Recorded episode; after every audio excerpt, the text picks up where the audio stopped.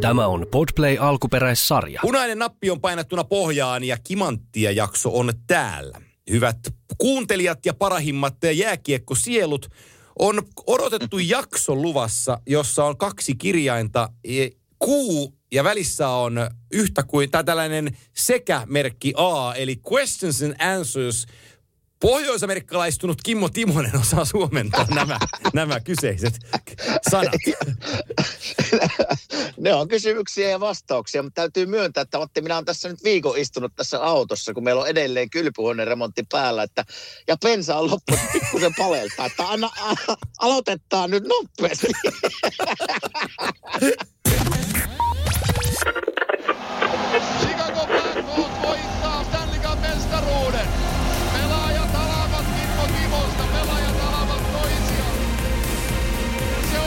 Kimmo Timonen, joka saa toisena tämän kannun. Se on Kimmo Timonen, joka saa toisena tämän kannun. No niin, tunnarin verran täytyy vielä autoa lämmitellä lisää ennen kuin pääsemme, pääsemme liikkeelle. Ja itse asiassa hei tähän kohtaan, ennen kuin mennään Q&A-kysymyksiin, niin mun on pakko kysyä sun fiilistä, kun sä olet siinä erittäin lähellä tuota teidän palloseuraa, eli Philadelphia Flyersia, ja he ovat olleet nyt otsikkeissa ensinnäkin siitä, että se peli on äh, sakannut oikein reilusti viimeisen kuukauden ajan. Ja mm-hmm. nyt tuli sitten ilmoitus, että, että, että Alan Vigneault ja Chris Terrien ovat saaneet vapautuksen valmentajan paikalta. Ja Mike Joe, joka oli päävalmentajana St. Louisissa ja Minnesotassa, niin ottaa nyt Joo. interim coachin tehtävän haltuun. Niin mikäs pössis siellä teidän kylällä on? No on ollut aika hässäkkä tässä pari päivää, että sehän tarina meni niin, että kahdeksan peliä on tullut turpaan ennen hetkinen maanantain peliä. Se maanantain peli oli uh, itse asiassa, se oli sunnuntain peli Tampapeita vastaan, rumaat lukemat 7-1 turpaan. Niin mä ajattelin siinä kotisohvalla, että jotain on pakko tapahtua. Niillä oli seuraava päivänä maanantaina Colorado-peli, jonka ne senkin hävisi, mutta se, sinä päivänä tehtiin jo muutoksia. Ja tuota, niin kuin sanoit, niin Alan Vigneault pois, Mike Terian pois, Mike Joe siihen coachiksi ja, ja tota, jotain oli tehtävä. Nyt on yhdeksän pelin tappioputki käynnissä, kun tätä keskiviikkona tehdään. Niillä on New Jersey Devils vieraissa tänä iltana, että katsotaan. Nyt Mike Joella on ollut pari päivää tässä aikaa hio kuvioita ja lyhyt aika totta kai ja pelataan pi- pirusti pelejä, mutta ihan hyvä. Mä katsoin Mike Joen pressi, pressitilaisuuden ja sanoin, että kyllä meillä niinku tämmöinen opettaminen on jäänyt taka-alalle. Ja se näkyy, Joo. miten joukkue puolustaa, miten joukkue hyökkää. Ja, ja niin ihan kylmästi sanoin, että me ruvetaan katsoa videoita ja opettelemaan taas, miten niin pelataan jääkiekkoa oikein. Niin kyllä tässä ihan oikeita, oikeita liikkeitä, tosi harmillinen kunnioitettu valmentaja Alain Vigno on ja voittanut paljon pelejä, mutta ehkä siellä pientä semmoista väsymystä tässä opettamismielessä oli havaittavissa ja mitä mä oon kuullut pelaajien siis tuolta kopin sisältä, niin minun mielestä ihan oikea liike. Joo, ja, ja tota nyt Mike Joe on, on interim coach, mutta hän, hän vetää todennäköisesti tämän kauden loppuun. Mä muistaakseni Fletcher tällä ei sano, että, että hän hoitaa sen loppuun. Ja kyllä sinne Chuck Fletcherilläkin on oma paikkansa nyt gm että Allen Vigneault oli hänen On. sisään tuoma valmentajansa ja se oli niinku hutikuti, niin ei, ei paria luotia ei parane uh, niinku pistää ohitteen. Tarkoitan seuraavaa palkkausta, koska sitten Fletcher tietää, että hän lähtee samalla ovella. No joo, tässä tietysti Mike Joe siinä mielessä varmaan helppo valinta sille tuttu mies Minnesota-ajoilta. Joo. Ja onhan siinä Mike Joella semmoinen historia tavallaan, että se astui tavallaan samanlaiseen tilanteeseen St. Louisissa. Eli erotettiin valmentajan, Joo. hän hyppäsi tavallaan sitä varavalmentajan paikalta päävalmentajan paikalle, kun joukkue oli pulassa ja vei sen toiselle kierrokselle playoffiin. Että kyllä tässä niinku historia voisi jopa toteutua sille, että se Mike Joe saa, tam- saa tämän joukkueen taas pelaamaan, koska totuus on se, että Flyers joukkueena on parempi, mitä ne nyt tällä hetkellä esittää.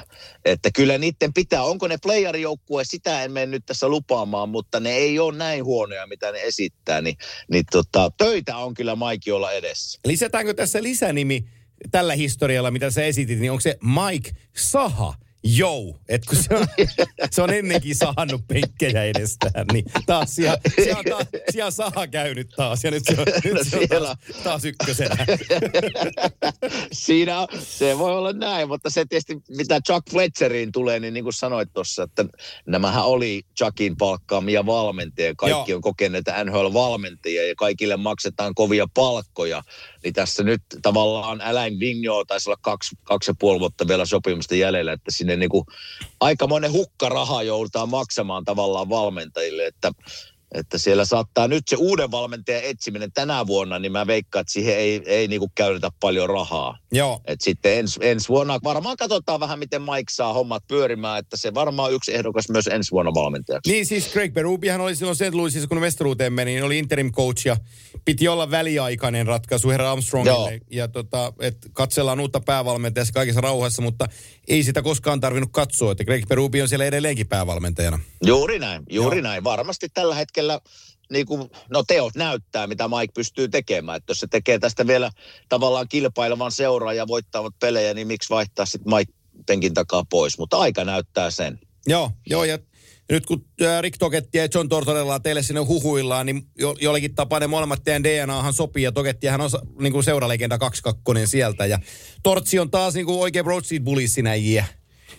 No joo, sopisi mm. varmaan tänne. Ja kyllä mä tuossa vähän kuulin, että meikäläisenkin nimi, että siellä pyörii. Hei, se olisi muuten, sä ajattele, hei. Ha, halpa valmentaja. Hei, apuvalmentajaksi siihen. No en tiedä, mutta, en tiedä, mutta mä kuulin tuolta vähän, vähän kautta rantaan, että ehkä itse asiassa meikäläisen nimi siellä pikkusen on pakkikootsin paikalle noussut, mutta eiköhän siellä ehdokkaita ole, joka on valmentanut. Minä en ole päivääkään valmentanut. No, mutta jos ne, halvalla, jos ne halvalla meinaa mennä ja apua tarvii, niin kyllä mä saattaisin ehkä valmiina olla auttamaan, mutta aika näyttää. Ei ole soittoa tullut vielä. No, ei okay. tarvi, Asia, Ei tarvi asia, aloittaa vielä, mutta asian kuulin tämmöisen en. Asian tai kaksi tiedät jääkiekosta, että menisit siinä samalla, mutta muista, kun ne soittaa, niin sanot niille, että mulla on tällainen podcast, että me tehdään tätä keskiviikkoisin, että silloin ei, silloin ei pääse peleihin. no, no joo, no. Se, no joo, mutta ihan mielenkiintoinen eilen, että tämmöinen, tämmöinen tota, tämmöinen keissi oli, että siellä on vähän keskusteltu, kuka se pakkikoutsi voisi olla. Äh, mulla on Q&A-kysymyksiä nyt 30 suurin piirtein tässä edessäni. Mä oon jo, jollakin tapaa äh, laittanut tuohon ylös. Mä en ole valinnut tätä järjestystä missään määrin, ja mä olen ne kerran lukenut lävitse, mä oon ne itsekin unohtanut täysin. Mun piti sulle ne lähettää, mutta en mä muistanut, niin säkään et näitä lukenut. Eli tämä menee niin sanotusti... Äh, äh, lonkalta. Lonkalta. Mutta Tämä me, menee lonkalta. Niin, mutta me aloitetaan lonkalta kysyminen ja ensimmäinen kysyjä on Kalle Kuparinen. Ja Kalle kysyy tällaista asiaa. Pari kysymystä ensi jaksoon. Kun liikaan tulee nuori pelaaja vaikka nyt Suomesta, niin miten se homma etenee? Kuinka hänestä huolehditaan? Millaista tukea on tarjolla? Kuka kuskaa pelaajaa? JNE, kuinka kauan tätä tukea tarjotaan? Se on hänen ensimmäinen kysymyksensä ja mä pelaamatta päivääkään NHL, niin sanon tähän kohtaan, että se on aina pelaajakohtainen, että jos sä olet ykköskierroksen varaus, susta pidetään vähän parempaa huolta ja kakkoskierroksen jätkästä pidetään vielä huolta ja kolmannen kierroksen jätkä saa jo vähän kysellä, että miten tämä homma menee ja nelosen vitoskierroksen jätkille ei edes puhuta. Näin se vähän menee, mutta hei tässä, tässä varmasti niin kuin agentti, kun pelaajalla on agenttifirmoja, agentteja, niin agenteilla on tavallaan iso rooli myös siinä vaiheessa, että ne auttaa pelaajaa pääsemään paikalle. Ja totta kai seura yleensä lähettää sitten kuskin hakemaan lentokentältä, vie hotelliin ja esittelee todennäköisesti valmentajat ja huoltajat ja niin poispäin. Mutta kyllä se aika paljon sitten jää niin kuin omalle vastuulle hoitaa. Jos kutsu tai käsky käy, että saat ruveta kämppää hommaamaan, niin se tarkoittaa sitä, että joko sinä se agentin kanssa rupeat katsoa niitä kämppiä, jos on esimerkiksi semmoinen kaveri, joka ei hirveästi puhu englantia, niin niitä on vaikea hoitaa ja apua tarvii, niin silloin se oma agenttifirma on varmasti siinä apuna.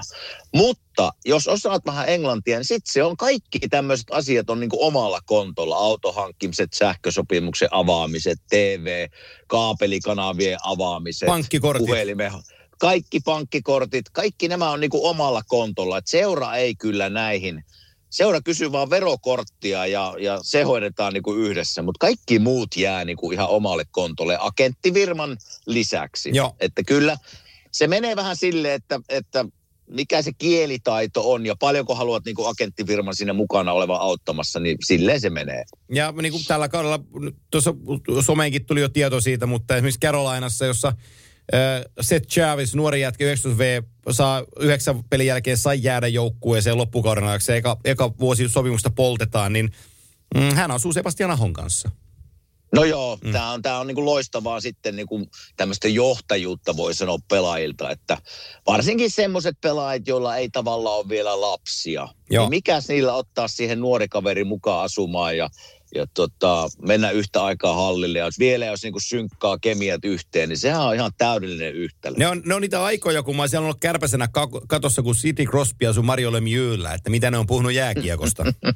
joo, joo se, on, se on just näin. Ja eikös, eikös Parkkovi, eikös Parkkovi ottanut Lundelin sinne, joo. pitääkö tämä vaan luostarisen vai mitenkä se meni, että näitä tapauksia kyllä on tässä niinku esillä moi, mo, montakin, että minullekin tavallaan kysyttiin jopa – niin kuin, että Samu Tuomaalla, kun oli täällä, että, että jos Samu saisi jäädä tänne ylös, niin voisiko se asua sillä meillä. Mutta se tietysti aina, kun vähän lapsia on kotona ja muuta elämää, niin se on hankalaa. Mutta ei me ikinä päästy. Samuhan nyt siellä taitaa olla Oulussa takaisin, että emme päästy keskustelemaan siitä sitten pitemmälle.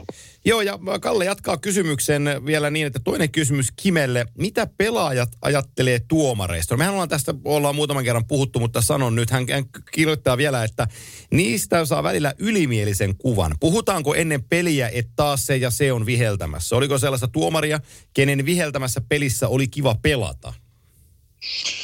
No sinne tulee tuomari, totta kai nimet tulee, ketkä, ketkä niin kuin viheltää pelissä. Mutta mä henkilökohtaisesti en ikinä katsonut, ketkä ne tuomarit on.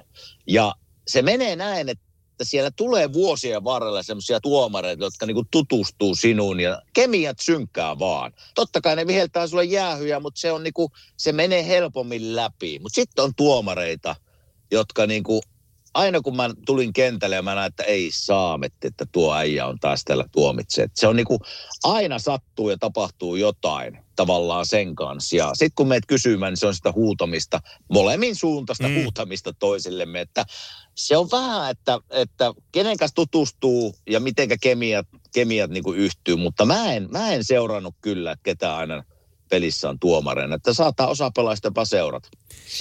Lasse Hietala kysyyn Q&A-kysymystä tosifanilta tulee näin, että miten NHL ja Euroopan, suluissa myös KHL, treenaamismetodit eroaa toisistaan ennen kautta ja kauden aikana? NHL on tietty pelejä enemmän, mutta onko treenejä saman verran? Ja miten treenien sisältö eroaa vai eroaa? Kun tätä voi toki tarkentaa vaikka miten menee puolusteen treenaamisen osalta, plää, plää. No, toi on aika aika laaja kysymys, mitä tulee treenaamiseen ja mitä itse siitä tiedän, mutta sähän voit Kime sen niin kuin vielä, vielä tota vahvistaa, mutta mä sanoisin näin päin, että täällä Euroopassa varmaan niin kuin kauden aikana treenataan enemmän myös off-ice-treeniä kuin NHL. Että teillä on sitten taas niin kesät mennään kovaa ja se on sellaista ylläpitävää treeniä, koska pelejä on niin paljon, niin siinä ei ihan älyttömiä treenejä pysty vetämään väleissä.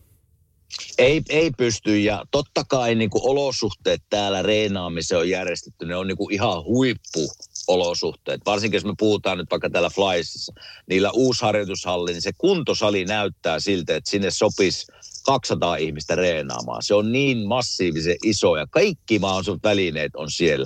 Et siitä se reenaaminen ei jää kiinni. Ja siellä on kaksi kolme ukkoa, jotka voi auttaa sinua tavallaan. Jos sä meet vaikka sinne, mä menisin sen salille sanoa, että hei mä haluaisin vähän nopeutta tai haluaisin vähän niin kuin ylävartalon voimaa, niin ne antaa sulle ohjelmat. Te käydään läpi keskustelemalla, tehdään jopa jopa testejä. Ja sitten niiden testien perusteella aina mulle kesällä annettiin tavallaan nippunen mukaan, että reenaan näitä. Mutta mä halusin kesällä, ja se menee myös vähän sille, että iän, iän myötä sitten sä tajuat vähän, mitä sä tarvit, mitä pitää reenata. Mutta se, että reenaako pakit ja hyökkäät eri tavalla, mä en ikinä sitä silleen miettinyt. Kyllä se meni enemmänkin sille, että mitkä minun puutteet tavallaan on, että tarvitsisi vähän nopeutta saada tai ketteryyttä tai jotain tämmöistä. Niin, niin silleen se meni, mutta ei täällä, niin kuin sanoit Antti tuossa, että ei, ei täällä ole niin paljon pelejä, että se on vähän semmoista niin kuin ylläpitävää, Joo. huoltavaa niin kuin kuntosalireenaamista versus se, että Euroopassa saattaa olla kaksi-kolme peliä viikossa, niin siellä kerkii jopa tehdä jonkun kunnon punttireeni joku päivä, Joo. josta kerkii toipua. Et siinä se ehkä se ero on. Ää, sitten yksi, yksi nopea one-liner väliin. Nyt ei nimeä näy kysyjältä, mutta kysymys menee näin, että kysymys teidän podin Q&A-jaksoon. Kuka on mielestäni NHL kaikkien aikojen viihdyttävin pelaaja? Tämä on mielipidekysymys, mutta sano se yksi nimi, niin mä sanon toisen. No tämä viihdyttävin pelaaja, sehän voisi olla niin kuin vähän, että mistä se viihdyttävyys katsetaan, että mitä jokainen arvostaa viihdyttävyydestä. Gino Mutta mi- oli erittäin viihdyttävä pelaaja. No joo, no juuri näin, juuri näin. Mutta jos minun pitäisi tavallaan, jota minä niin kuin seurasin, kun pelasin, niin kyllähän semmoiset niin kuin Mike Modanot tai Sergei Fedorovit, kun ne luisteli niin tyylikkäästi, niin niillä tavallaan se paita lepatti siellä Joo. takana, kun ne meni niin kovaa. Ja sama Conor McDavid nykypäivänä, niin se on niin, niin viihdyttävää ja ihailtavaa katsoa se niiden liike. Minä, minun peli perustui tavallaan luisteluun ja niin kuin luisuun ja liikkeeseen, niin se minä hain sen viihdyttävyyden sitä kautta, että mä seuraan ihmisten luistelutaitoja. Ne oli niin, ne oli niin edellä muita, että sen takia ne on niin kuin viihdyttäviä mulle. Joo, mulla tulee niin kuin yksi nimi mieleen, jota on seurannut ja onnekseni päässyt myös tapaamaankin sitten, mutta mulle se kaikkien ehkä viihdyttävin, mitä mun NHL-seuranta ja työni on ollut, niin mun on, mun on mun on pakko tässäkin kohtaa sanoa vaan, että Pavel Datsuk. Et, et, Joo. Se, hänen, joka kerta, kun Datsukin peliä niin seurasi, niin piti olla varpaillaan, koska se voi tehdä ihan mitä vaan. Se voi ryöstää kiekon, se voi kusettaa sua, se voi äh, taklata susta ilmat pihalle. Äh, se voi viedä sua jalkakikalla. Se saa veskarin harhautettua niin, että se on kulmassa ja se pistää kiekkoa tyhjään. Ja, siis niin monipuolinen ja kaiken osaava. Et, et häntä, häntä oli ilo. Toki paljon muitakin vastaavia pelaajia, mutta mulle se Datsuk on jotenkin sellainen, niin se oli, niinku, se oli popcornikulho, kun pääsi Detroittia kattelemaan, kun se pelasi. Niin, ja sam- samaan voisin nimetä tuohon nyt sam- pelaajan, jonka kanssa mä pelasin vähän aikaa, eli Patrick Kane. Joo. Tavallaan, että se viihdyttävyys tavallaan reeneessä, kun pääsi rauhassa katsomaan, että miten paljon sillä on taitoa ja miten se näkee tavallaan sen kentän, puhumattakaan sitten peleissä ja, ja playareissa ja, ja tota, niin poispäin, niin kyllä, kyllä siis viihdyttävyys on ihailtavaa tasoa. Meidän tuttu radiojuontajamme Honka Mikko, Honkasen Mikko on lähettänyt meille kysymyksen.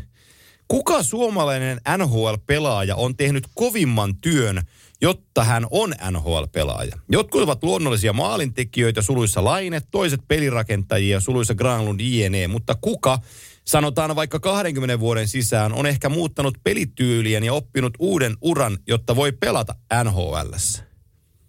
Oho, Jaa. olipa aika hieno. Olipa aika hieno kysymys. En ole tämmöistä mulla, asiaa kyllä sä, pohtinut sä voit, ikinä. Mä, mä kerkesin, kun mä luin ton, niin mulla tuli kaksi nimeä mieleen, niin sä voit sitten sanoa oman mielipiteen, onko mä ihan kujalla, mutta mä aloitan sanomalla Leo Komarov. Mä en, mä en olisi koskaan silloin kun mä kattelin, kun Joo. Lexa tuli, niin mä ajattelin, että se on, se KHL on ehkä maksimitaso, missä Lexa voi pelata. Sitten yhtäkkiä se olikin Torontossa. Ja se painokin ihan törkeä hienon NHL-uran siitä. Niin, niin se, että jotenkin Lexa pääsi mut yllättään siitä, että et, et, toki, toki tehnyt ihan jäätävän työn, että, että pääsee NHL, mutta jotenkin se mun oma odotusarvo sieltä Porin Ässistä ja Lahden pelikanssa, kun mä muistan hänet, niin jotenkin mä ajattelin, että ei, tosta, että ei, ei mulla ole ajatuksissa, että tuosta tulee NHL-pelaaja, mutta niin vaan siitä tuli. Ja tota, Joo, ja toinen, hyvä, haku, hyvä haku. Ja toinen, toinen, toinen nimi, mikä tuli mieleen, on, on, on tässä lähe, itseäni läheltä elämästä, on, on Ville Nieminen omalla tavallaan, että et, et kun Nemon on koko matkan tuntenut, niin sitten se nosteli kuitenkin Stanley Cup-kannua. Niin, niin, niin ei, se, ei sekään niin kuin itsestään selvä juttu ollut, että, että Nemosta NHL-pelaaja tulee, että, että tulee meille ensi viikolla muuten vieraaksi Kimanttia jaksoa, niin varmaan kertoo tästäkin aiheesta, mutta, mutta siis sillä, sillä että, että ei ole niin kuin, ei ollut pommin varmaan NHL-pelaaja, sanotaan nyt näin, mutta raiva sittensä sinne kuitenkin.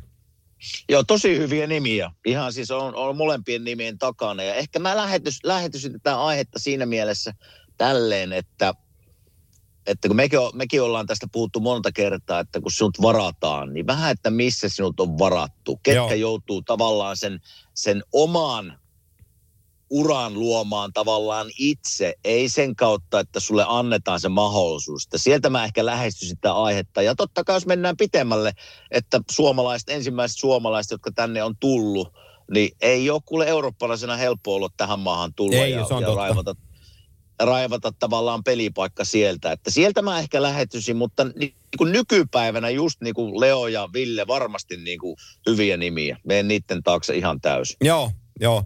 Tota, tuttuja miehiä lisää itselleni, kun poimitaan täältä. Mäkin vielä Pyry heitti kysymyksen, että supertähtien sopimukset, riistoa vai seuroille tärkeitä kassamagneetteja? Paljon esillä olleet mammuttisopimukset herättävät närää, esimerkiksi Hughes Jones Nurse. Palkkakatonkin uhalla ja NHL tehdään pitkiä ja kalliita sopimuksia. Tähdet tuovat fanituontimyynnillä rahaa sekä ihmisiä katsomoihin. Meneekö siinä raha järjen edelle omistajien ajattelussa? Viime kädessä urheilu on bisnestä niin seuran kuin pelaajan silmissä. Sopimuksen joukkue voi ostaa ulos tai jos, ottaa osan kontolleen, jos tulee floppi. Siinä vaiheessa mm-hmm. kuitenkin sen hetken tähti on varmasti tuonut pitkän pennin ja kasaan myynnin kautta. Tätä toivoisi myös suomalaiseen urheiluun, että palkat olisivat julkisia ja saataisiin tähtistatusta, jonka kautta ihmisiä tapahtumiin. Tosin siihen ei vielä rahkeet riitä. Toi on itse asiassa hyvää pohdintaa Pyryltä ja, ja tota, Kyllä. ja siis se, eihän me tiedetä, niin me, mekin tuossa joku jakso, me, se, oliko viime jakso, kun Jack Hughesin kahdeksan kertaa kahdeksan miljoonaa diiliä laitettiin romukoppaan, että eihän näillä 120 pisteellä kolmeen kauteen voi tällaista lappua tulla, mutta ei me, me ei tiedetä taas sitä tosi seikkaa, että kuinka paljon näitä Jack Hughesin 86 Devils-paitoja on siellä myyty ja paljon sieltä tuo lipputuloja siihen taloon. Että et onhan Se on- sekin puoli. se on, se on niin kuin loistava puoli ajatella. Sitä me ei tulla tietämään, kun me ei sieltä lukuja saada. Mutta kun me puhutaan tavallaan, kun me puhutaan tähdistä, ja me nostettiin viime tämä Jack Hughes viime jaksossa Joo. esille, ja sen mammuttisopimus. Mutta kun se ei ole ansainnut sitä tähteyttä mun mielestä vielä. Joo. Ja onko se, onko se Devilsissä vielä semmoinen tähti, jolla niin kuin myydään sen edestä niitä pelipaitoja? Saattaa olla. Mä en tiedä. Mä en niin syvällä ole Devilsin organisaatiosta, en tiedä. Mutta sitten on tähtiä, jotka on ansainnut sen rahan, jotka varmasti niin kuin myy niitä paitoja. Esimerkiksi puhuttiin pateesta, laineen Joo. pateesta, jotka on niin kuin näyttänyt sen ensimmäisellä kolmannella neljällä vuodella, että minä pystyn olemaan tähti tässä liikassa. Niin semmoset myy. Ja on va- ihan varma silloin, kun Patrick Laine sainasi Kolumbukseen, niin aika monta paitaa meni kuin Joo. hei silloin. Voi vaan kuvitella. Mutta hyvä pointti se, ja tietysti palkat julkisia, se on aina ollut täällä se asia, millä voidaan verrata pelaajia keskenään.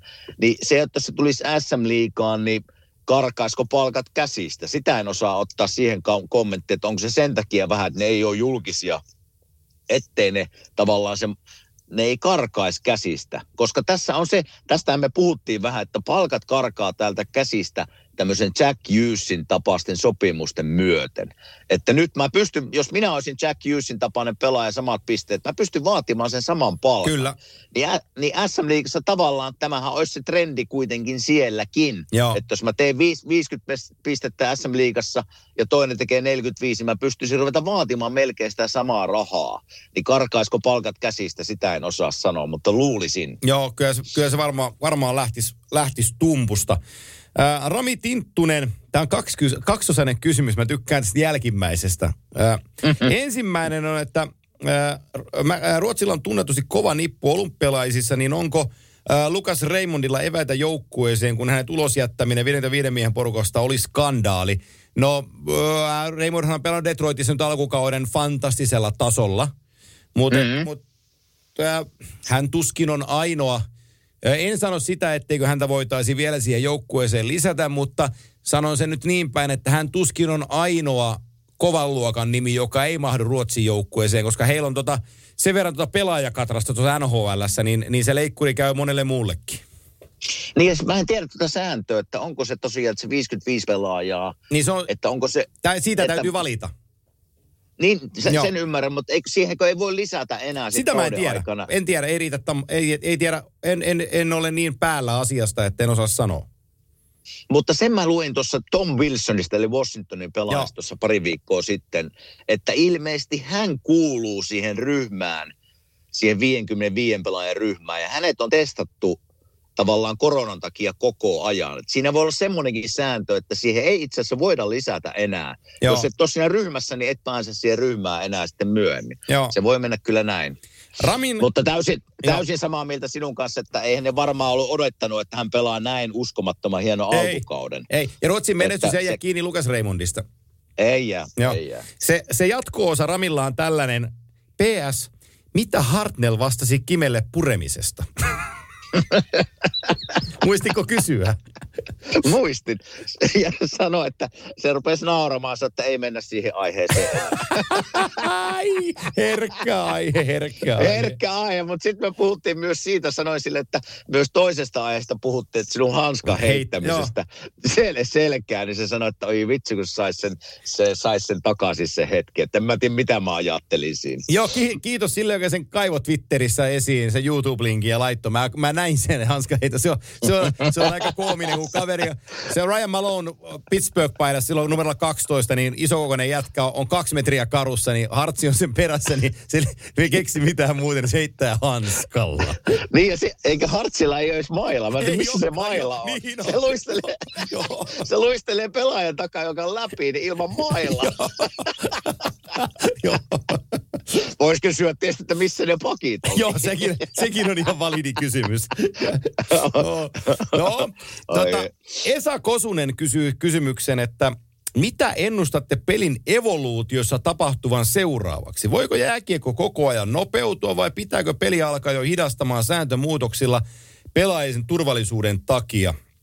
No näitähän on meiltä kyselty vuosien saatossa useasti tätä samaa kysymystä ja en, en, rehellisesti en muista, mitä me ollaan vastattu, mutta todennäköisesti, todennäköisesti vastataan nyt eri tavalla kuin ollaan aikaisemmin, aikaisemmin vastattu. mutta mutta tota, kyllähän tuo nopeusasia on vähän sellainen, että ää, aina silloin tällaista tulee pohdittua, kun on miettinyt, mä menen siihen sunkin aikaan, että joku Pavel puree, kuinka nopea se oikeasti oli. Teemut ja Karjat, kuinka nopeita ne oli, että voiko tämä niinku tästä mennä nopeammaksi. Ja se on vaan mennyt. Ja, ja, ja, ja sitten sit me puhutaan niin kuin Conor McDavidista tänä päivänä, että ihan ylivoimainen, ettei tällaisia jätkiä ole eikä tuu, niin ihan mm. pommi varmasti tulee. Niin, kyllä niitä tu- tulla tupsahtelee tuolta Mm. silloin tällöin. Ei useasti, mutta tulla tupsahtelee Joo. Joo. kuitenkin. Ja se, se miten jääkiekko tavallaan, minkä ehkä näkee täällä, niin tuntuu, että niinku liika nuorentuu ja nuorentuu ja nuorentuu.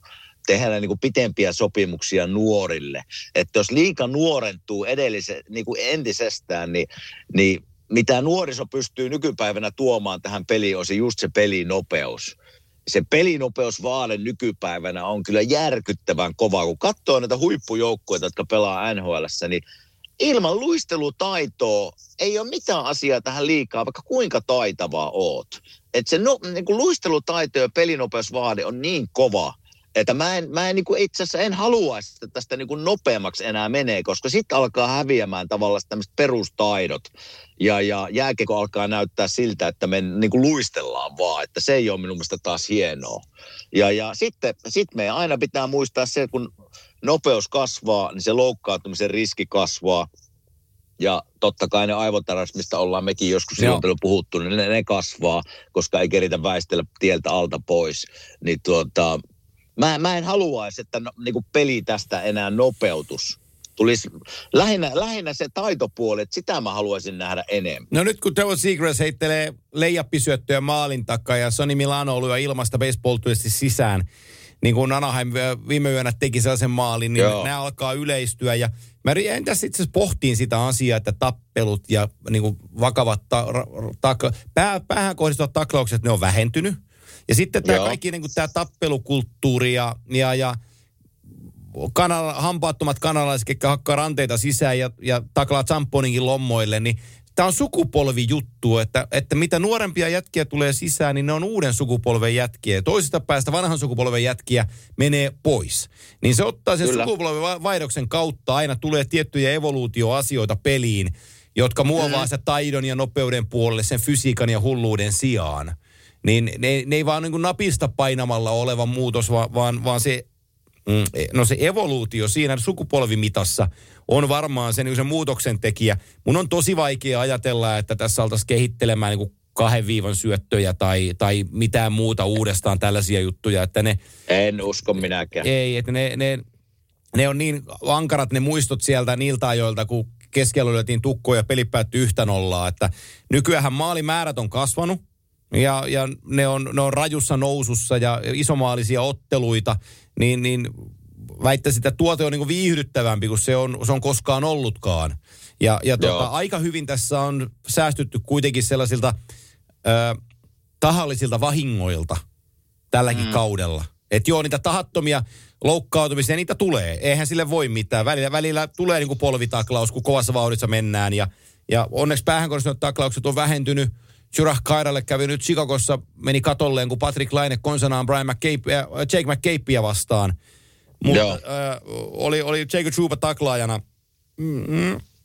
Niitä vaan sattuu. Se, se, on, se, on, se, on, se on tämän lajin DNAssa ja se täytyy niin kuin omalla tavallaan hyväksyä, että yhtä lailla vaarallista on nyrkkeily, yhtä lailla vaarallista voi olla 110 metrin naitajuoksut, että sulla menee jalat solmuun ja sä et kävele sitä olla koska. Kaikki lajit on vaarallisia, jos lähtee ajattelemaan niin päin. Sitä ei voi niin kuin ajatella, ajatella niin. Urhe, urheiluun kuuluu, kuuluu tietty vaara-elementti mukaan ja niin se on tässä meidänkin lajissa.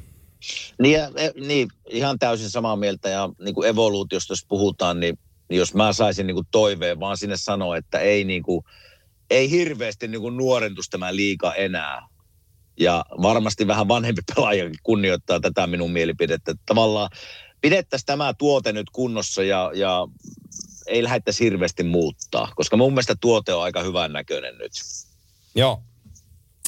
Äh, Juho lähettää meille kysymyksen, minkälaisia pelaajia ovat NHL ykköstähtien loisteen ulkopuolella pelaavat suomalaisille NHL-kuluttajille tuntemattomat herrat, kuten Hartman, Manjnia Paane, Jordan Cairo – Timo Mayer, Drake Patterson. Onko edellä mainituista jollain mahdollisuus nousta ihan sinne supertähtien joukkoon? No mullehan tästä porukasta niin kuin Jordan Cairo, omalla tavallaan Timo Mayer, Manjia Paanihan on tällä hetkellä otsikoissa, että meistä Kanadan lumpia joukkueeseenkin. Ryan, Hart, Ryan Hartman oli teillä sillä Filissä, nyt se on Minnesotassa ihan käsittämätöntä niin kuin Ryan Hartman, että tuossa meni Nashvillet ja Filit ja ei osunut niin kuin päätyyn, päätylautaan kiekon kanssa, kun yritti ampua, niin ei vaan niin kuin maalintekijä vika ollut. Ja n- nyt kun koskee kiekkoa, niin se menee pönttöön Minnesota-paita päällä ihan väkisinkin. Et no Minnesota pelaa, joo, ne mm. pelaa kyllä hyvää jääkiekkoa tällä hetkellä. Ne voitti Edmontonin eilen, niin, niin ne, on, ne on kyllä iskussa tällä hetkellä. Manchia Paani on mulle kyllä tämmöinen, jos näistä pitää joku nostaa esiin, niin vähän semmoinen todellinen yllätysnimi. Mä tiesin, että se osaa tehdä maaleja, mutta en osannut, että se osaa näin hyvin tehdä niitä. Joo. Että, että silloin kun kolkuttelet tavallaan Kanadan olympiaportteja, niin se on, se on jo aikamoinen saavutus. Se on, se on, se on just näin. Ja, ja kysymys, että minkälaisia pelaajia nämä on, niin nämä on pelaajia, joita joka joukkue tarvitsee. Et, et, Kyllä. Joukku, tai sä oot paremmin puhun tästä, mutta joukkueen hierarkiassa, kun sulla on hyviä jätkiä kolmos-neloskentissä, niin ne on, ne on kultaakin kalliimpia joukkueelle.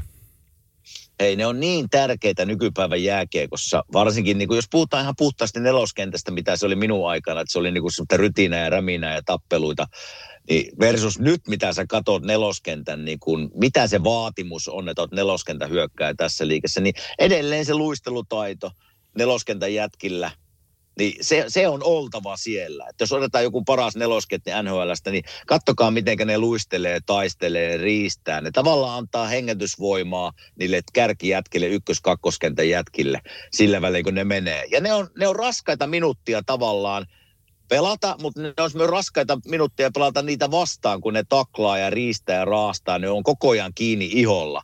Niin kyllä se, sieltä se neloskentän, niin kuin, ja ne on, ne on yleensä vielä huippujätkiä niin kuin jätkinä. Että ne persoonat Kyllä. on semmoisia, niin ne, ne on niin kuin joukkueen hengenkin tärkeitä, tärkeitä ukkoja. Minun kollegani Julius Sorjonen, Sorgo Jenov, kysyy meiltä tällaisen kysymyksen, että jos ja toivottavasti kun AO8 rikkoo Gretskin maaliennätyksen, Laitetaanko kasi jäihin koko NHL? Kretskin 99 jäädytettiin silloin kaikissa joukkueissa. Mitä sä oot mieltä? Kysymys on aika mielenkiintoinen. No kyllä pitäisi. Niin mä oon samaa mieltä.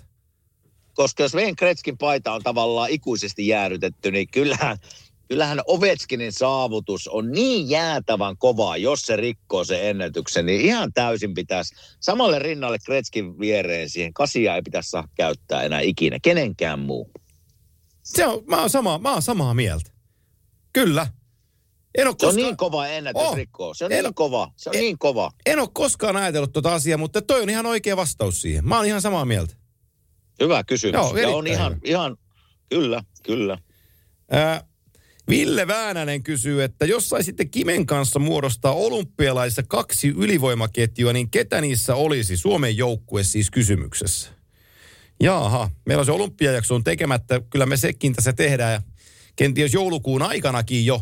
Mutta tota, eh, ja sanottakoon muuten tässä kohtaa, että jouluvälipäivillä me pidetään kimanttia taukoa, koska välipäivinä herkutellaan kinkujämiä ja ollaan laskettelurinteessä ja juodaan klökiä silloin ei tehdä kimanttia. Mä, mä, mä, mä, nimittäin just äsken päätin tämän. Hyvä päätös. Joo, Antti, kyllä, koska kyllä. Kimmo, ki, Kimmo poika saattaa juoda jotain muutakin kylläkin. Ei sama, saattaa olla mu- muutama, muutamat ju, ju, ju, vahviste menee klökiin, kyllä, voi olla paikkansa. Mutta, mutta mitä tulee tuohon olympialaisten ylivoimaan, niin, niin tota, kyllähän Suomen, meidän kärki, joo. Suome, kyllähän meidän kärkiät on siellä oltava. Esimerkiksi Colorado nyt oli täällä vierailulla hetkinen pari päivää sitten.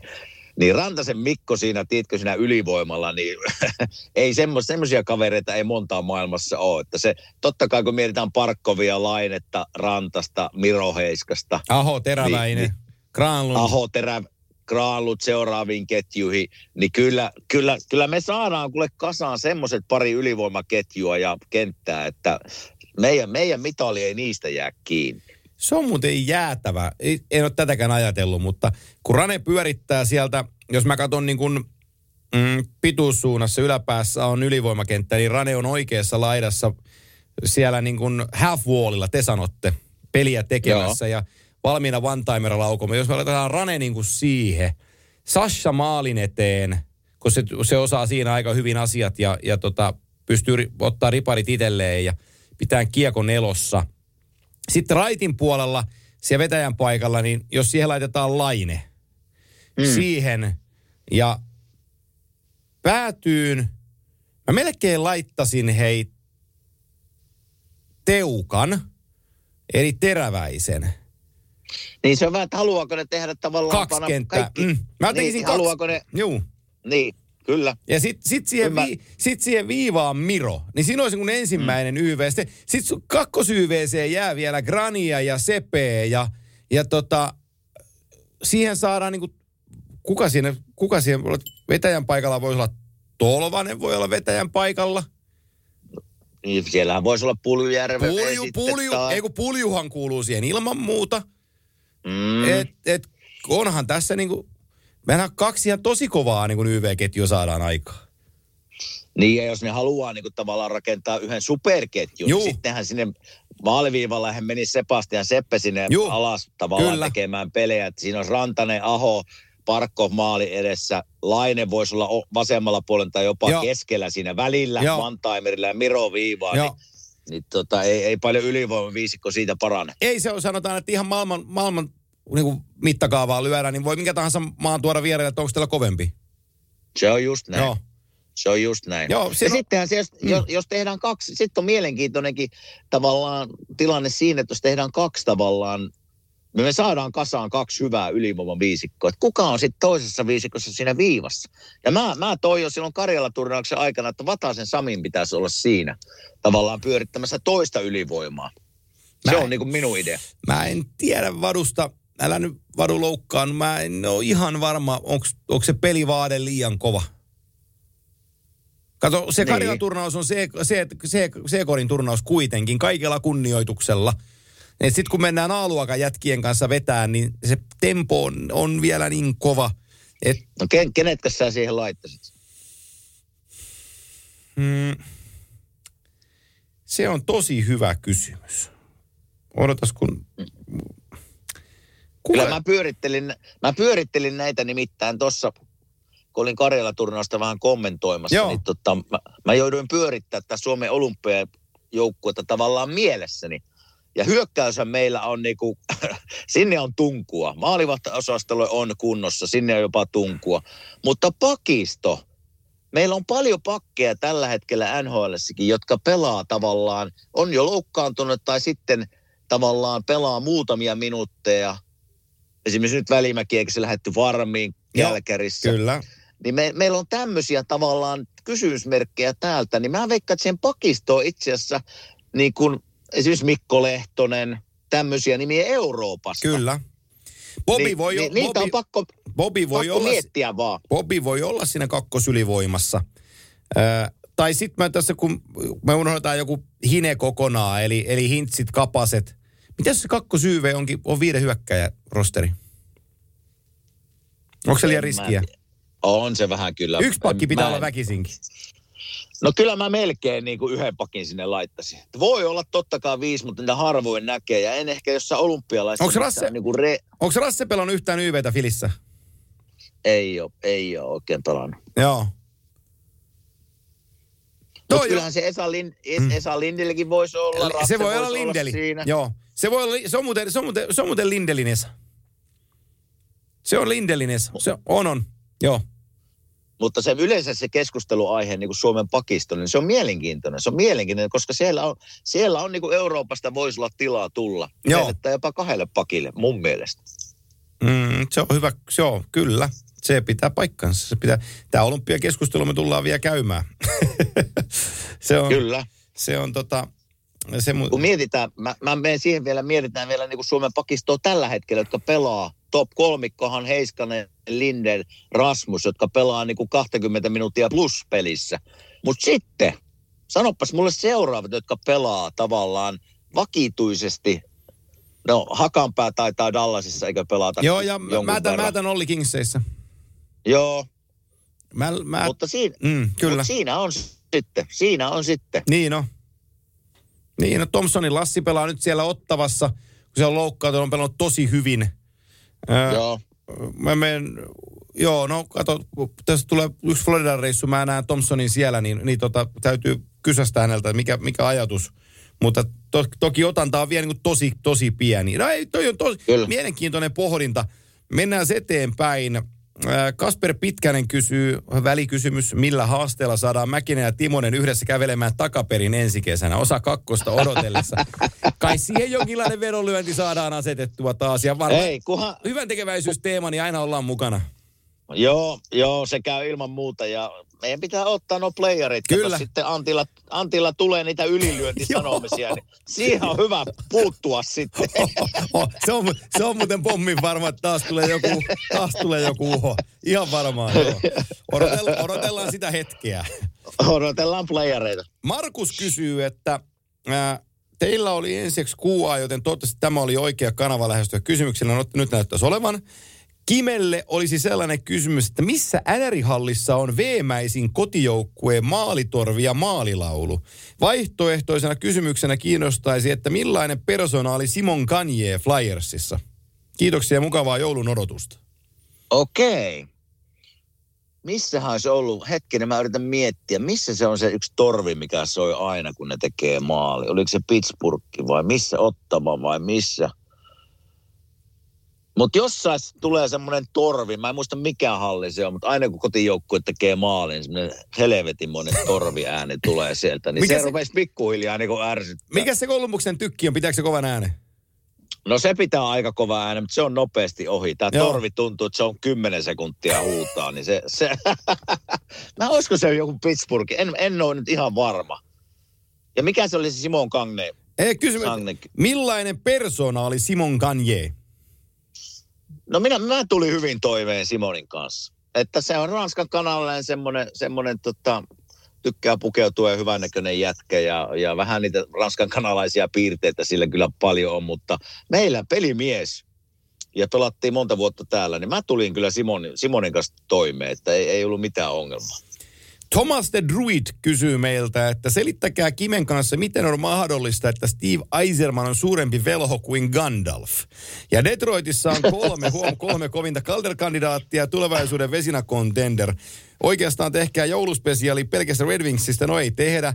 Väritkin mätsää vuoden aikana, se pitäisi paikkansa. En, mä, mä en tunne Steve Eisermania, mutta siis se on, se on omalla, oman, se on omistautunut jääkiekolle.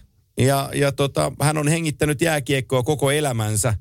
Ja hän, hän ymmärtää tästä pelistä vain niin paljon. En mä osaa kertoa mitään muuta. En minäkään siis tunne Steveä sen enempää, pelannut monta kertaa vastaan ja oli aika niinku pelimies jäällä. Ja näki, että se niinku ymmärtää jääkekon päälle aika paljon jo pelaajana. Mutta kyllähän se siis rakenti Tampa Bayn tuossa pitkin, pitkin tuota, vuosien matkan varrella tuossa ja nythän se tavallaan tuottaa hedelmää siellä ja nyt se on samalla tiellä tavallaan se Detroitin peräisemessä, että en mä olisi yhtään ihmeessä, että Detroit olisi tuossa sanotaan kolmen, neljän, viiden vuoden päästä ihan niin kuin NHL-kärki, kärkijoukkueita. Ne on vielä matkalla. Ne on Ne on matkalla. vielä matkalla.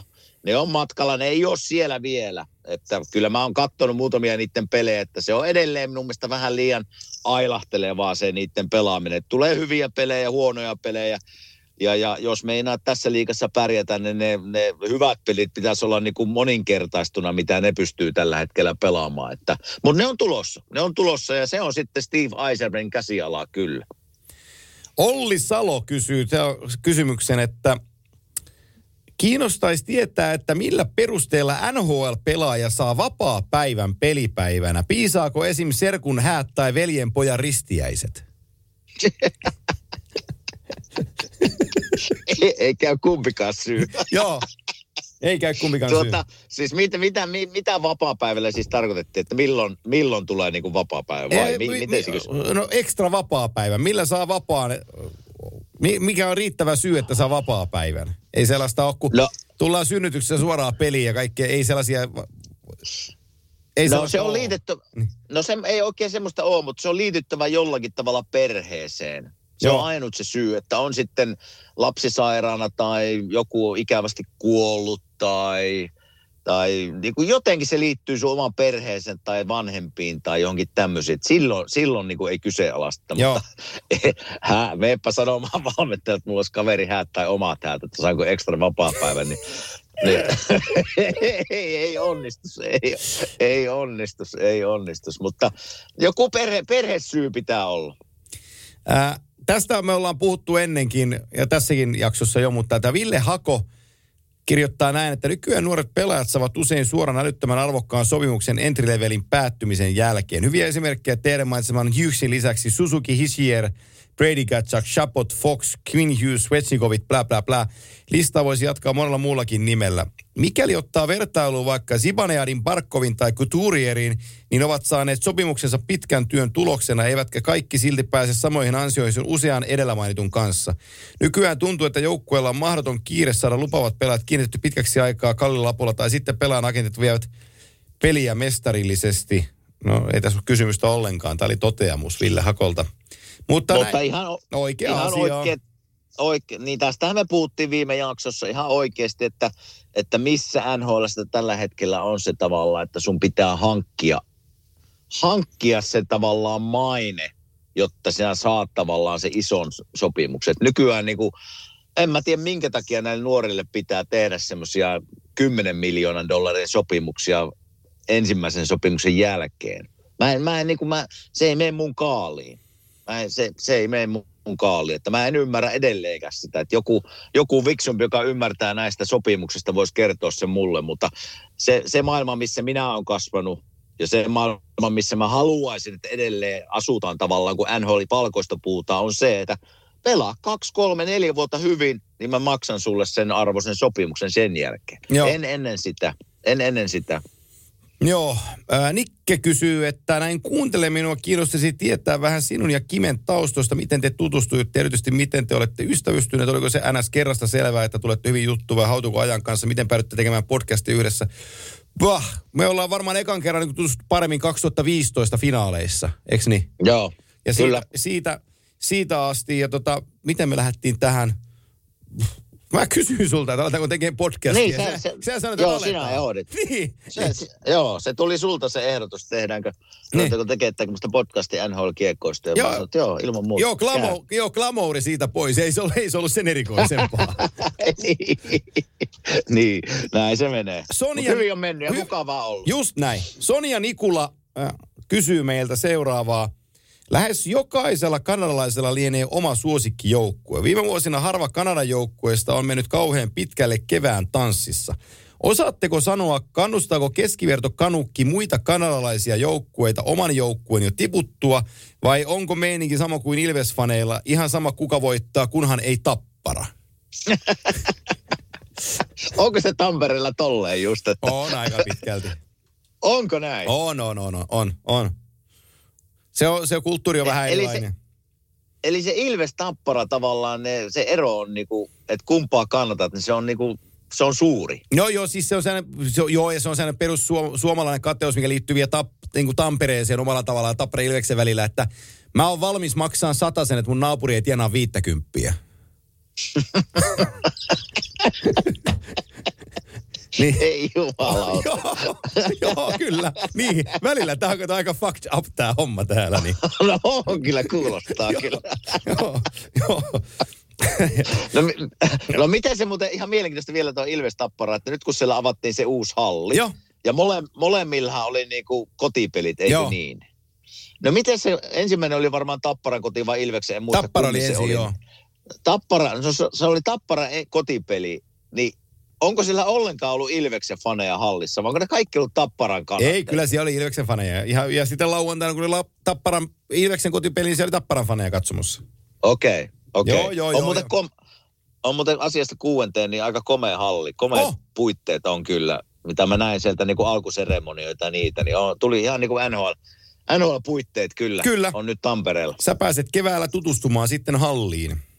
Joo, mutta tuosta Kanadan hommasta en oo, en kyllä, e- kun en ole Kanadassa tavallaan, en ole ikinä pelannut tava, pitempää jaksoa siellä. Mä en tiedä, miten ne kanalaiset ihmiset suhtautuu.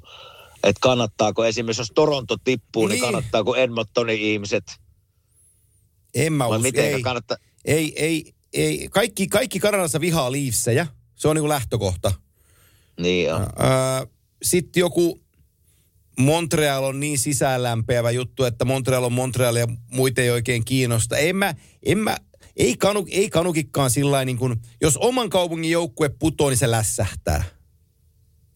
Mä oon vähän samaa mieltä. Joo. Mulla on, vaikea, mulla on vähän vaikea nähdä, että Montreal Canadiensin fanit, jos ne ei pääse esimerkiksi playareihin, niin nyt kannustetaan Edmonton Oilersia. Niin tai Vancouver Canucksia, ei niin kuin millään. En, en mäkään sitä näe. Joo. Mutta en tiedä. Hyvä en kysymys. Tiedä.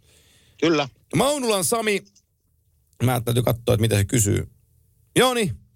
Ma- Sami Maunula kysyy, että ensi viikon Q&A-jakso on seuraavainen kysymys. Kummankin suosikki juontaja sekä suosikki tuomari NRissä? Varsinkin kiinnostaa kuulla sinun mielipide tuosta selostajasta, eli juon, ei juontajasta, eli, eli lem, lempiselostaja. Oho. Nyt pitäisi, Mä en oikein tohon osaa vastata. nyt pitäisi, kuka- sanoa, nyt, nyt pitäisi sanoa, että se Bostonin näin, kun kaikki vihaa sitä. tota, en mä... Mm, en, Mikä se äijän nimi on? Mikä, joka vetää sitä Hockey Night Canada? Mikä se ukon nimi on? Se, totta, se joka on ollut a- ikuisuuden siellä. Eihän se selosta tavallaan NHL-pelejä, mutta Siis Doug mä oon aina tykännyt. Ähm, mä en muista sen nimeä, mutta joka niinku hostaa tavallaan No se on Doug McLean, joo. Joo, mä tykkään siitä kyllä, aina tykkään. Niin. En ole tavannut häntä ikinä, enkä tu- tunne häntä sen enempää, mutta tykkään aina, kun mä näen sen niin kuin äänen ja tyylin puhua asioista, niin mä tykkään siitä. Mukava, mukava äijä. Me ollaan oltu, on kunnia olla samoissa hotelleissa, siis äh, kun hän teki Don Cherin kanssa hommia. Niin, tota, Joo. niin, niin aina oltiin samoissa hotelleissa monta vuotta ja tuli siellä niin kuin tutuiksi. Istuttiin saunan lauteilla ja puhuttiin elämästä ja jääkiekosta ja, ja kaikesta. Ja, ja tota, hieno, hieno äijä. Mekin sanoisin, että enne, enemmänkin niin kuin nykyään kun kuuntelee podcasteja ja sitten tuntee toimittajia, niin ne on niin kuin, joku Jeff Marek on, on ihan superäijä, tekee podcasteja Joo. ja, ja pyörittää juttuja. Chris Johnston on tosi tuttu ystäväksi uskalla nimittää ja, ja tota, Chris on huippuäijä. Mm, en mä niin kuin, Rick Scheneret on vetänyt Buffalon pelejä viimeiset 80 vuotta ja se on edelleenkin siellä, että aika legenda äijä. Monenlaisia, niin kuin Gord Miller tekee tosi hienoa työtä, Ray Ferraron kanssa tekee junnukisoja ja sitten NHL. Tässä voisi heitellä niin kuin erilaisia nimiä. Mutta sulla ei, sulla, sul, sulla ei ole semmoista tavalla, jota sä seuraat idolia, ei, ei. josta, josta sä otat tavallaan vähän vaikutteita tai semmoista. Minä heitä, minä, minä hyppäsin tähän nyt kysymysten joukkoon kanssa. No kun mä, kun mä, mä mietin oikein, kuka se voisi olla sitten, joku, joku niin kuin, Mä, mä, en osaa, mä en osaa sanoa tähän, mutta mitä ihan kysymys, toinen kysymys sulle, mietit samalla tätä, niin joo, minkä verran, kun heittelit tuossa noita tavallaan nimiä ja niitä podcastin tekijöitä, jotka täällä on niin kuin isoja nimiä podcastien maailmassa ja toimittajien maailmassa, mm. niin mitä sä veikkaat, paljonko suomalaiset NHL-fanit ja kuuntelijat, jotka kuuntelee meitä, niin kuunteleeko ne myös näitä podcasteja? Mitä kyllä, sä, kyllä varmaan moni kuuntelee. Siis ne ihan die hard fanit kuuntelee ja, ja tota on, on, on iholla niin kuin asioista. selvä. Et, et, mutta niitä podcasteja, niitä on niin paljon. Niitä on, niitä, niitä Niitä on, on niin paljon. tuhottoman paljon. Ja ehkä jos, jos mun täytyy nyt joku nimi sanoa, mä tässä nyt käyn kaikkia nimiä lävitte, niin, niin, niin jos mun joku nimi täytyy, hän on jo toki eläkkeellä, mutta mä sanon, mä, mm. mä sanon Mike Emmerich. Että ei mulla tuo oikein oh. niinku parempaa. Doug oli, on hänen ekan kerran tavannut 2014 Losissa. Me, tuotanto, Jenkki-tuotantopuolen äijät tutustutti meidät silloin toisiimme ja, ja tota, ei, Joo. ei, Hieno mies. hieno mies. En, en koskaan sillä, en voi sanoa niin kuin, että tuntisin häntä millään muotoa, mutta aina, aina tervehti ja kysy, kysy, kun nähtiin, että mitä kuuluu ja missä menee ja hienot pelit meille ja sitten pari sanaa pelistä ja sitten tehtiin hommia, mutta tosi hieno gentlemanni ja upea äänenkäyttäjä ja hieno, hieno niin kuin puhekieli hänellä kielikuvien Joo. kautta ja, ja arvostettu äijä nostan hattua niin kuin hänelle. Ehkä, ehkä niin kuin Mike Emmerich on mulle, kuin, jos täytyy yksi nimi sanoa, ketä kunnioitan ja ketä katson ylöspäin ja, ja niin kuin fanitaan omalla tavallaan, niin, niin, niin kyllä mä sanon Mike Emmerich. No se on hyvä nimi nostaa kyllä. Että mäkin tutustuin häneen aika monta kertaa näissä jääkiekkopiirissä. Ja se, se tietämys, mikä hänellä oli tavallaan suomalaisesta ja suomalaisuudesta, oli niin kuin ihailtavaa. Joo, ja sit- Hän oli niin kuin selvittänyt pe- asiat etukäteen ja oli mielenki, niin kuin innustuneen oloinen, kun hän kyseli asioita. Joo, ja sitten sit se on magea aina, kun joku pelipäivä jää jossain finaaleissa, niin muilla on puvut päällä ja pikkutakin päällä, niin Dokilla on aina tuulitakki. Aina tuulitakki. Se on sellainen klassikko, niin kuin, että se, se, sille ei niin pikkutakkia, että aamulla ei nähnyt koskaan, tai mä en ainakaan nähnyt. Se on aina silloin sellainen sininen tuulitakki päällä. Se, tuli, se kuuli jo kulman takaa, kun, ku, niin kuin, kun kahina kuului, että jaha, että Emrikki on tulossa. Hieno mies. Hyvä, Hieno no, mies. hyvä nosto. Kyllä. Hyvä nosto. Joo. Äh, HHH, Heikki Hauber. Muutamia kysymyksiä, mun täytyy nimittäin kiirehtiä eteenpäin tänään, niin muutamia vielä otetaan. Joo. Kysyy, että mitkä ovat niitä elementtejä pelaajalle, jotka saa pelaajan tykästymään tiettyyn kaupunkiin, tiettyyn joukkueeseen niin, että jää asumaan kyseiseen paikkaan uran jälkeen. Toisin sanoen, mikä teki Filistä Timoselle sen The-joukkueen? No mennään toinen nyt ensin. No, sehän menee näin, että lapset, lapset, la, lapset, alkaa, niin, lapset alkaa käymään koulua täällä. Ja ne on, me oltiin täällä 8-9 vuotta, kun mä pelasin täällä. Niin, ne oli just siinä kouluiässä. Niin ne tavallaan ne kaveripiiri, mitä on jäänyt niin kuin sieltä ihan ensimmäistä luokasta eteenpäin, niin se on vaan niin iso. Samaan kuin suomalaiset käy, lapset käy koulua Suomessa, niin se kaveripiiri tuli sitä kautta, tulee heille tutuiksi. Niin sama se meidän lapsille täällä. Eli, eli olisi ollut liian julmaa tavallaan vetää ne sieltä kaveripiiristä pois ja lähteä Kuopioon Suomeen, missä he ei tunne ketään. Olisi se onnistunut varmaan, mutta aika, aika julmaa tavallaan lapsia kohtaan. Niin sen takia me edelleen täällä ollaan. Ja itse asiassa mehän asutaan, me ei asuta Philadelphia, me asutaan niin kuin sanotaan varttitunti mm. Filistä poispäin. Itse asiassa toinen osavaltiokin jopa. Mutta, mutta tota, tämä alue on meille tullut tutuksi. Me ollaan oltu tässä 2007 lähtien, sama talo edelleen, lapsilla samat koulut. Niin tämä on, tää on meidän koti. Ja, ja sen takia me täällä edelleen ollaan. Ja totta kai meillä on siis muutenkin asiat täällä hyvin, ei pelkästään lasten kautta, mutta muutenkin kaveripiiri on tullut tutuiksi ja, ja paljon tuttavia ja niin poispäin. Että sen takia me täällä ollaan vielä. Että, mutta mikä tekee NHL-kaupasta semmoisen, niin että miksi ne haluaa ja mikä sinne niin viihdyttää, jos mun pitää nimetä jotain hyviä. Tavallaan New York on semmoinen, kun se on niin spesiaali paikka, niin se on, sinne on kiva mennä. Siinä on se erilainen vaippi, kun sinä tuut sieltä, sä hyppäät siihen kadulle, kun siellä on ihmisvilinää ja se haju ja kaikki. Se on niin kuin, jotka on käynyt New Yorkissa ymmärtää Joo. sen, mitä mä tarkoitan. Mutta sitten tämmöisiä niin kuin joku Colorado tai Boston, niin heti kun sä laskeudut tavallaan lentokoneelle, niin se tavallaan se jotenkin semmoinen vaippi, mikä tulee mulla. Coloradossa näet vuoria siellä Joo. ja Post- Bostonissa paljon semmoista hälinää ja pikkukauppoja ja, ja hyviä ravintoloita. Niin tämmöiset, ja to, totta kai niin kuin hyvät hallit pitää olla ja, ja siellä niin kuin hyvät olosuhteet vierasjoukkueelle, niin se kombinaatio näistä asioista, niin sieltä kehittyy niin kuin mulle nämä hyvät paikat. Joo, ja sitten siinä teidän seudulla on aika paljon entisiä pelaajia ja sitten jossain St. Louisissa on tosi paljon entisiä pelaajia juurtunut sinne. Sieltä Joo. kotoisin tai pelannut pitkään, niin siellä on isoja kommuuneja ja niitä on niin kuin pitkin karttaa, mitä tietysti kaikkialla on, mutta jotenkin niitä on hyvät paikat, hyvin paikkoihin löytyy. Hän Heikki Hauber lisäkysymys heittää, että yleisellä tasolla juurtuuko kiertolaispelaajat minnekään? Oletan, että pelaajan ammatissa ei ole helppoa alkaa luottamaan mihinkään pidempään ajanjaksoon tietyssä paikassa. Kyllä, kai, kyllä kaikilla kai koti jossain kohtaa on ainakin, että... On, on ja kyllä mä edelleen heittäisin sen niin kuin lasten perään, että Joo. on lapsiperheellisiä ja oot kiertolainen, niin, niin tuota, kyllä se, yleensä se mitä se perhe niin kuin haluaa, missä on mukava olla, niin sinne asetutaan.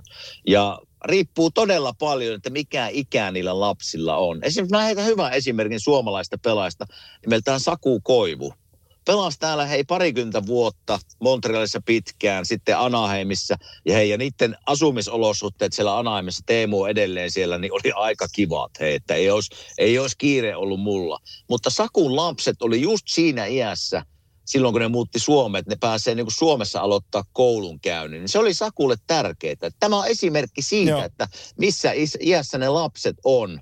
Niin, niin, ja nyt Saku on tosi tyytyväinen, että ne muutti Suomeen ja Turkuun. Ja lapset käy suomalaista koulua ja niillä on kaverit siellä. Että se on niin kuin ne lapset, lapset ja perheelämä on se tärkein, minne asetutaan. Ää, sitten tällainen kaksi kysymystä vielä. Tämä on pitkä kysymys. Tämän esittää Ville Väänänen. Ville Mäkinen, ei ole sukua. Nauraskelitte, niin haluaisin Q&A-jaksoon kysyä seuraavaa. Missä menee teidän ja erityisesti Kiven mielestä raja siinä, mitä siellä kaukalossa saa sanoa ja onko jotain kirjoittamattomia sääntöjä siitä, missä raja menee?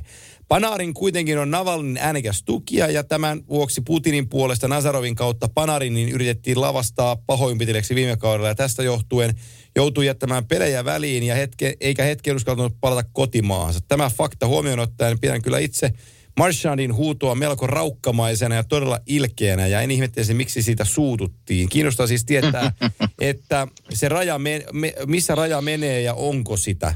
Ei kai siellä mitään rajaa ole. Se... No ei siinä, on siellä, on siellä tietysti semmoista niinku perheasiat, niin niistä en, en mä ole koskaan kuullut, että niistä niinku perhe jonkun vaimosta tai mm, lapsista joo. mitään huudellaan.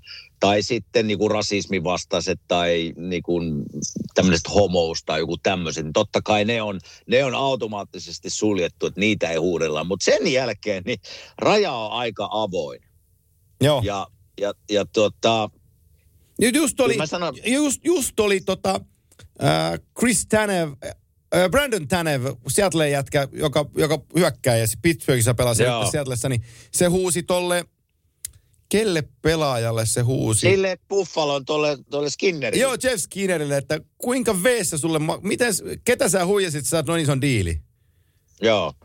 Niin tämä on, tää on tyypillistä, mitä Joo. siellä kuulee. Ja, ja esimerkiksi mitä mulle huudettu tavallaan, kun mä en ole niin pitkä, että you fucking midget. Joo niin kuin tämmöisiä, tämmöisiä niin kuin tulee ja, ja, ja niin kuin, ei siinä, niin kuin, ei tämmöisissä asioissa ei ole niin kuin rajaa, mutta totta kai ei ole ikinä kuullut mihin perheeseen liittyvä tai mitään rasismihommia tai tämmöisiä, niin kuin ei, ne ei kuulu tänne ja, ja, ja.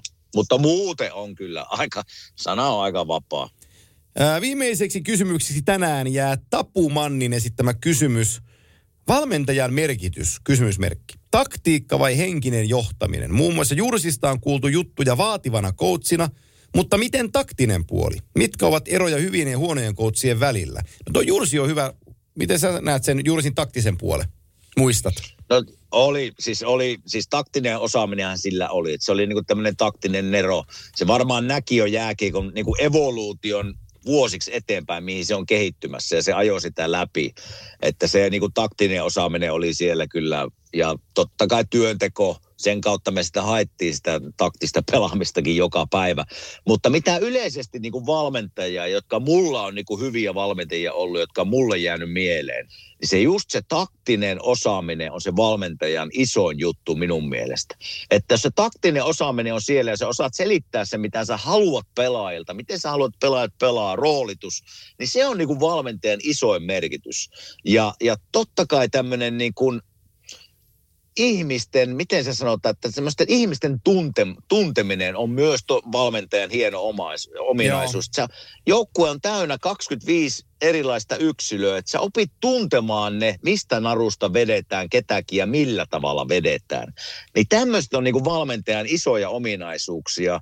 Ja, ja en mä oikein siis, mutta se taktinen, eihän, eihän pelaajat, pelaajat pelaa ja jos, jos taktinen anti on annettu ja vaatimustaso on luotu, niin se on melkein valmentajalta sitten tehty. Sitten on niinku val, niinku pelaajien, se on pelaajien homma pelata ja, ja toteuttaa sitä taktista puolta. Ja nyt tässä on hyviä esimerkkejä siitä ollut, kun on tavallaan niitä valmentajia erotettu. Niin ainahan se valmentaja on helppo erottaa koska se ei, pelaajia ei voi treenata tai niin kuin kaupata pois. Mutta aina mä niin kuin, sit, sit kun tämmöisiä hetkiä, niin kuin täällä paikallisen seuran tilanne kävi, että valmentajat erotti, niin kyllä se syyttämä sormi pitäisi mennä sinne kopin sisälle myös siinä mielessä, että miten sitä tote, on toteutettu sitä taktista puolta. Että se on niin kuin aina kaikkien vastuulta, kun valmentaja erotetaan, mutta jos niin kuin valmentajan tärkein juttu minun mielestä on se taktinen osaaminen ja ihmisten kanssa tavallaan se tuntema, että miten te tunnet sen oman joukkueen, mistä narusta vedetään, milloin ja mitenkä vedetään ketäkin. Niin tämmöistä asiat niin valmentaja on pakko osata. Joo, ja johtamistyylejä on erilaisia. Toinen tykkää jutella joukkueen jätkien kanssa ja olla läheisessä kontaktissa ja tiiviissä yhteistyössä. Ja sitten on valmentajia, jotka ei edes halua nähdä pelaajiansa. Mutta, Joo, mutta me, olla, me ollaan niin kuin, minä olen täysin väärä ihminen sanomaan, että kumpi niistä on oikea, koska kaikilla on oma tyylinsä ja joku toimii tois, toisaalla ja toinen toisaalla. Että, et, et, kom, niin se on tärkeä, niin kuin, just näin, ja se on tärkeä, mikä toi tuossa esiin, se tyyli. Eli se valmentajan tyyli, että minkä tyylin sä nyt valitset, niin se on melkein pidettävä. Sä et voi ruveta vaihtelemaan niin kuin, niin kuin tyylejä kesken valmennuskausien, koska sitten pelaajat näkee sen läpi. Että sä, sä tavallaan sen oman persoonallisuuden kautta tuot sen oman tyylinsä. Ja sen, silloin kun se tulee näin, niin se näkyy myös siinä valmentamisessa. Ne on, niinku, ne on, ne on, ei ole helppo homma se valmentajan homma. Mutta se, jotka sen osaa, niin ne on kyllä synty, ne on syntynyt siihen, mä oon sitä mieltä. Että niillä on kaikki nämä hommat hallussa. Nonni, se on sillä tavoin kuule Kimmo, että tota, tämä tämä Q&A, mä vihelän tänne loppuun, koska mun täytyy lähteä tästä studiosta valmentaa pikkupoikia. Niin tota... Aha, mitä, mitä meinaat, mitä, minkälaisen reenin meinaat vetää? No alkuun tuttu alkulämmittely luistelu, sitten varmaan vedetään kolmella rastilla tänään, niin kai mä niin keksin sitten jonkun kaksi kakkospelin tohon ja luistelurastin tonne ja sitten maalinteko yhteen päätyy. Ja jotain, Ai mulla on tässä ajomatka aikaa miettiä, mitä reenissä tehdään. Niin mä menen, mennään Joo. Niin tota... mä, lähden tästä kuule, mä lähden tästä kuule hakemaan booster-sotin, eli, eli korona-booster-rokotteen. No niin hei, kolmosen. Niin, kolmosen, no kyllä. Se on hyvä. Täällä on, sille, täällä, täällä on sille, että kun on kuusi kuukautta mennyt tavallaan, sit to, ei kun kuusi vai neljä kuukautta se oli, niin ne tarjoaa sulle booster-sottia. Niin mä lähden hakemaan tästä sen saman tien. No käyppä hakemassa, otappa, otappa yksi boosteri. Jos kaikki menee kohdallaan, niin, niin mä olen ensi viikolla siellä Pohjois-Amerikassa käymässä, mutta sen verran voidaan paljastaa, että ensi viikolla Kimanttia jaksossa on luvassa vierasjakso ja siinä vierasjaksossa Kyllä. on Ville Nieminen, että nyt jo heads up varo, varottelua voin profetoida eteenpäin, että kannattaa olla kuulolla viikon päästä. Kyllä, kyllä. Tarinaa riittää. Kyllä. Niin tota, tämä Q&A jäi tähän. Mutta kun kysymyksiä vielä paljon vastaamati, niin, niin, niin otetaan tuohon alkuvuoteen seuraava Q&A, niin saadaan lisää teidän kuuntelijoiden kysymyksiä purtavaksi. Messä, otta, messä ottaa rokotetta, niin ollaanhan koodissa. Vedä sä hyvät treenit, Victori. Yes, näin, niin, teen, niin näin teen, näin teen. Hyvä, moi. Hyvä, moi.